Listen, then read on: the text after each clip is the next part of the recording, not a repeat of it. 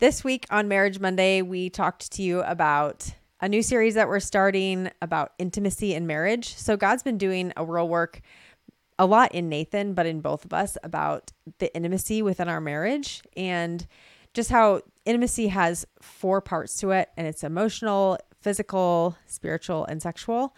And so we've been learning a lot in this area and growing a lot in this area and just wanted to have a time, a series where we talk about this. So next week we'll get into that and we're going to talk about emotional intimacy, what that looks like in marriage, what God calls us to, and then practically some ways that we've found to really grow our emotional intimacy in our own marriage.